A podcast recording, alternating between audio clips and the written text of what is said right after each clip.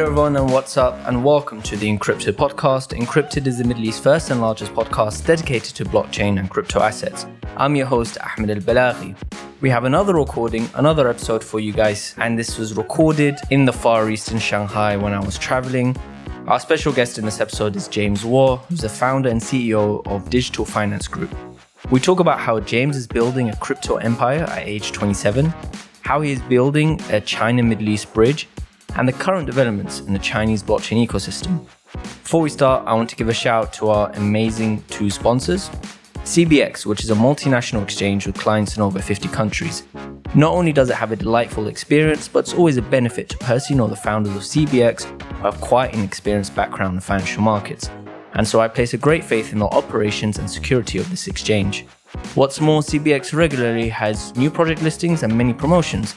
And just by having an account, you'll be entered into the airdrops program on a weekly basis. So I invite you all to check them out at C B X dot one to trade your cryptocurrencies. Our second sponsor is Jibrel.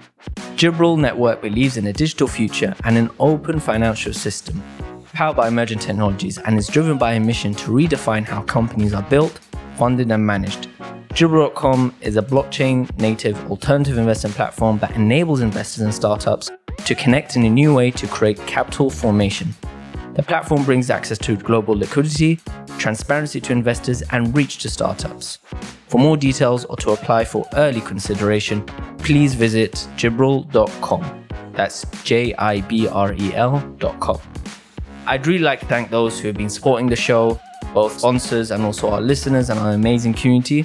And remember, you can support us in any way possible. You can subscribe, rate, and review the show.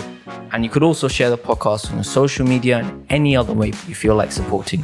I really hope you enjoy this episode.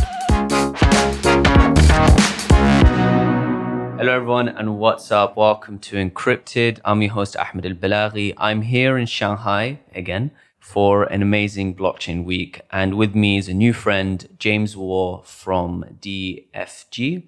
James is an awesome individual, been, you know, very, in, in Chinese, you call it D D L, right? Um, very like low key, very low level, but really interesting individual who's been like building stuff and really, actually, I'm very sure he's building a crypto empire as we speak. So James, say hi. Hello everyone, this is James. So could you quickly give an introduction about yourself? Sure. Hello everyone, I'm James. I'm the founder of D F G Digital Finance Group and also the founder of E T C Labs, Ethereum Classic Incubator. So I personally get into crypto about like six years ago and start trading crypto on the second market. At uh, that time, that's mainly about Bitcoin, Litecoin. Uh, then like three years ago, I started like eighty million dollars venture capitals. Uh, belongs to D F G and invest in a bunch of great startups in the United States and generally probably more than two x return, which is, you know, which is good. And meanwhile, we are thinking about not only just doing investment on the secondary market and private market, then we decide to, you know, start our own business. In U S, we have more than forty people for now to operate in the D F G U S office, mainly related to Ethereum Classic. We operate in the core dev team, incubator, and as well as the community. And in China, we have around like two hundred fifty people running a bunch of different projects. We have a licensed, you know, exchange in Middle East, in Abu Dhabi. We are operating another interesting, you know, decentralized wallet, which generates more than a million users in China. And also operating another crypto to crypto exchange called BitSoda. So we do a bunch of also business in, in China as well. Wow, awesome stuff. Definitely, I'm definitely seeing an empire emerging here. So I want to pick up on the first thing that you mentioned, which is the eighty million dollars venture fund, right? That's a pretty big number for a crypto venture fund, particularly here in China. How did you guys raise that money? Was it sort of from the profits that you guys had originally sort of brought in from the trading? And where did all your investments go? Yeah, so actually it's like a fund structure, but it's more like our own capital. So we didn't raise money from the public. It's all from our parent company, mm-hmm. which is a diversified, very big diversified finance group based in Shanghai, China. You know, I, I just convinced them to dig into the blockchain industry and the crypto industry. They are interested in, you know, taking a lock. So we just have to share the common vision and ideas. Then we started venture capital. Speaking of the, you know, our portfolio company and about it, the ways we do investment. We really care about the different bunch of use cases, exchange, and as well as the core infrastructure level business. So based on that logic, we most of our you know capital allocate to the startups in this in the valley and also in diff, different you know other regions as well. But we invest in different use exchange, like uh, the largest one in Mexico called BISO. Also, probably you know Circle. Circle is also largest O T C market, right? So we're also investing to Circle, and also the large largest one in India called Unicoin. So basically, we invest a bunch of different exchange. And one more is very interesting called LedgerX, which is one of the four gathered license from C F T C to working on the you know Bitcoin basically derivative market, especially for the options. So yeah, we allocate a lot of capital to exchange. For others, we also allocate capital to the great use cases. For for example, we invest into Brave, which is the, created by the Brandon, who's the father of JavaScript, and they can generate a lot of traffic in the crypto yeah. industry. Basically, everyone in the crypto industry uses Brave as their browser. And also, we invest into Block, which are, you know founded by Jeff, uh, Jeff Garzik, which is a, kind of like a to B you know, enterprise solution blockchain yeah. services. So we basically we also invest into the blockchain use cases, you know, both like to the business and also to the customer.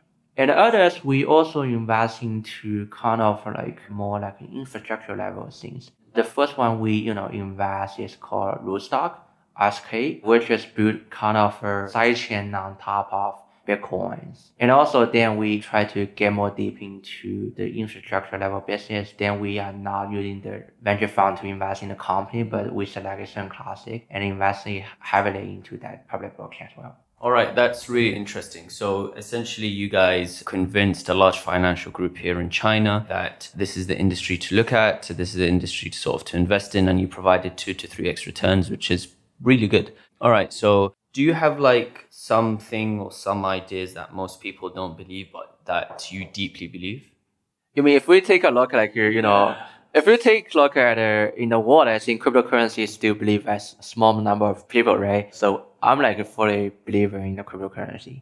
You know, or I, I, I'm a fully believer of crypto in, in this industry. So that is, you know, a small proportion of people compared to, to the rest, right? But w- what I mean is in the crypto industry per se. So there's so many people who believe in this, but don't believe in that. So do you have any views that you see that, you know, you deeply believe in within the crypto and the blockchain industry that other people in this industry wouldn't necessarily agree with? Sure. I think, I'm not sure whether I'm right or not, but I, I guess from my, you know, connection resources and the other discussion with the partners and the people in this industry, I think a lot of people believe in P O S, P O S in the future. Uh, I, I think what What is P O S, if you could just explain that quickly? That is called Proof of Stake. Basically, you know, several major blockchain use Proof of Stake, like, like uh, Ethereum two point oh, Polkadot, and uh, Cosmos. What they are doing is like, if you can, you know, earn, allocate your Polkadot, put it into a smart contract, so that you will get a certain amount of like a new Polkadot every year. So that is the, you know, mechanism of like, Proof of Stake. For the B O W, that all the, you know, cryptocurrency are, you know, produced by all the, you know, mining machines. There's different kind of ways of producing the new cryptocurrency. So that is the difference between Proof of Stake and Proof of P O W and P O S from the, you know, production side. So I think most of people, I mean, not probably most of people, but at least a lot of people believe in Proof of Stake. It's the only future of the cryptocurrency world, and it's the only future of public blockchain. What I'm taking a different kind of view, I think in the future, it will be a combination of Proof of Work and Proof of Stake, which means there will be several large public blockchain use Proof of Work. There will be probably the other several large public blockchain use Proof of Stake.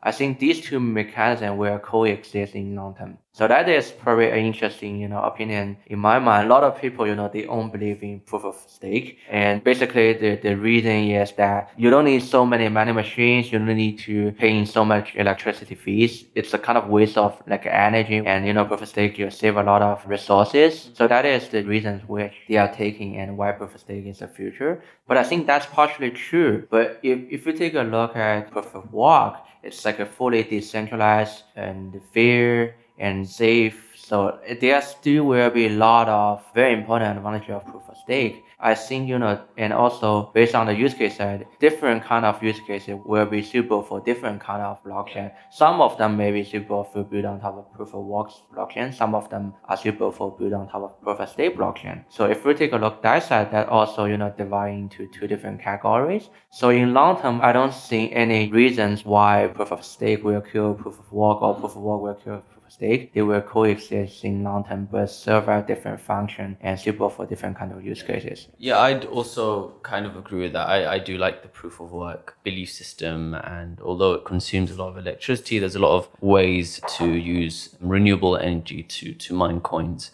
All right, so we, we have a couple of minutes left. I wanted to sort of get your thoughts on a few other things. So if Bitcoin or Ethereum was falling off a cliff, which one would you save and why? Uh, it's really the, probably the hardest question in this world.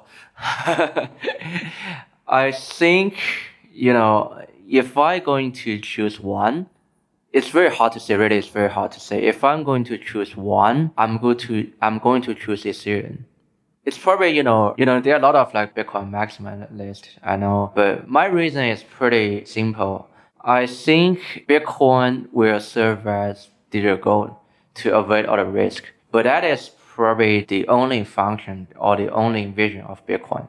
Ethereum could be more flexible. There will be different kind of use cases built on top of Ethereum. So people believe the vision of, you know, when we think about Ethereum, you will think about I C O. But that is the, you know, visions on two thousand seventeen for Ethereum. If you think about Bitcoin, you will think about Bitcoin as digital gold. But that is basically for every year. So Ethereum have more flexibility in the future, which means there will be different kind of use cases, different kind of applications, different kind of dApps, whatever, to build on top of Ethereum.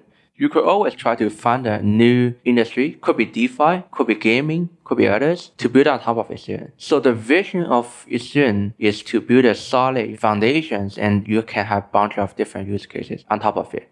So it's very too hard to say what is the real vision of Ethereum. So it is also, the flexibility is always good, which means you can always try to find a big industry to target and try to realize that vision. So I think the future, eventually, Ethereum could be bigger. So of course, people are interested always about what's happening in China. Politically, economically, socially, all of these different factors that affect how the Chinese economy works. And like, of course, you live here, you're from here. I'm sure our listeners would be interested to learn a bit more about, so maybe we could take it from a bottom-up approach. So how is the blockchain ecosystem going on here? Has it slowed? Has it has it sort of been stable? And how is that affecting sort of the other verticals, such as sort of the V C industry and the finance industry? Are they really interlinked, or are they very, very far away from each other, that, you know, the V C industry and the finance industry have their own problems, for example? Okay, so I think, you know, the situation here is still very promising for the whole crypto industry in China. First of all, I think Jeremy from the C E O of Circle mentioned that, you know, policy of China is ahead of U S, whatever reasons, in the cryptocurrency industry. And it's possibly true. The P B O C already issued its cryptocurrency, and also it's ahead of every other central bank, right? So some of the part of policy in China is really positive toward this industry. And based on that, and also for other reasons, I think, I think if you also take a look at the market share in China, for the order trading volume on the secondary market, Binance, OKEx, Huobi, they are still, you know, very major exchange in over the world, right? So secondary market trading volume in China still is quite big. And if you take a look at, you know, the mining business, which is also a very big industry in China, and it basically probably more than ninety percent of all the mining businesses are based in China. So overall, I think, you know, I try to define a cryptocurrency like this, you know, it's not, I'm not saying just like the U S and China, but there for sure there will be other like Korea and others. I think for the more like infrastructure level business, they will happen more in U S. For example, like Bitcoin Core, like all the, you know, public blockchain foundation, they were more based on U S or Europe.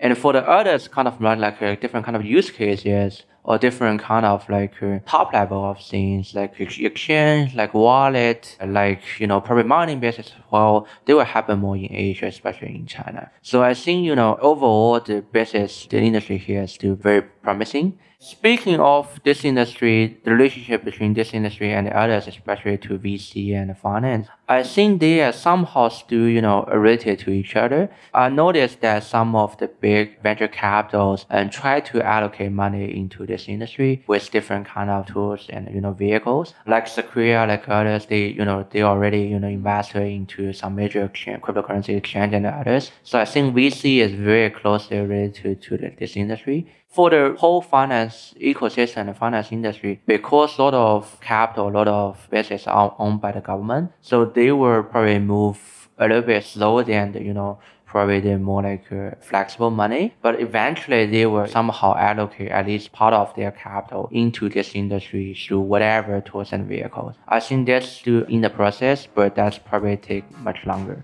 Cool stuff. Well, thank you so much, James, for being on the show. If anyone wanted to reach out to you, how could they get in contact? Thank you very much, guys. And I think, you know, you can definitely try to check our website, you know, the D F G website or E T C Labs website. If you can, you know, also send me the message on Twitter. I use Twitter frequently. If not, you can always try to contact me by WeChat or send me an email. So these are the ways to reach out to me. Thank you. Awesome. Thank you very much, James.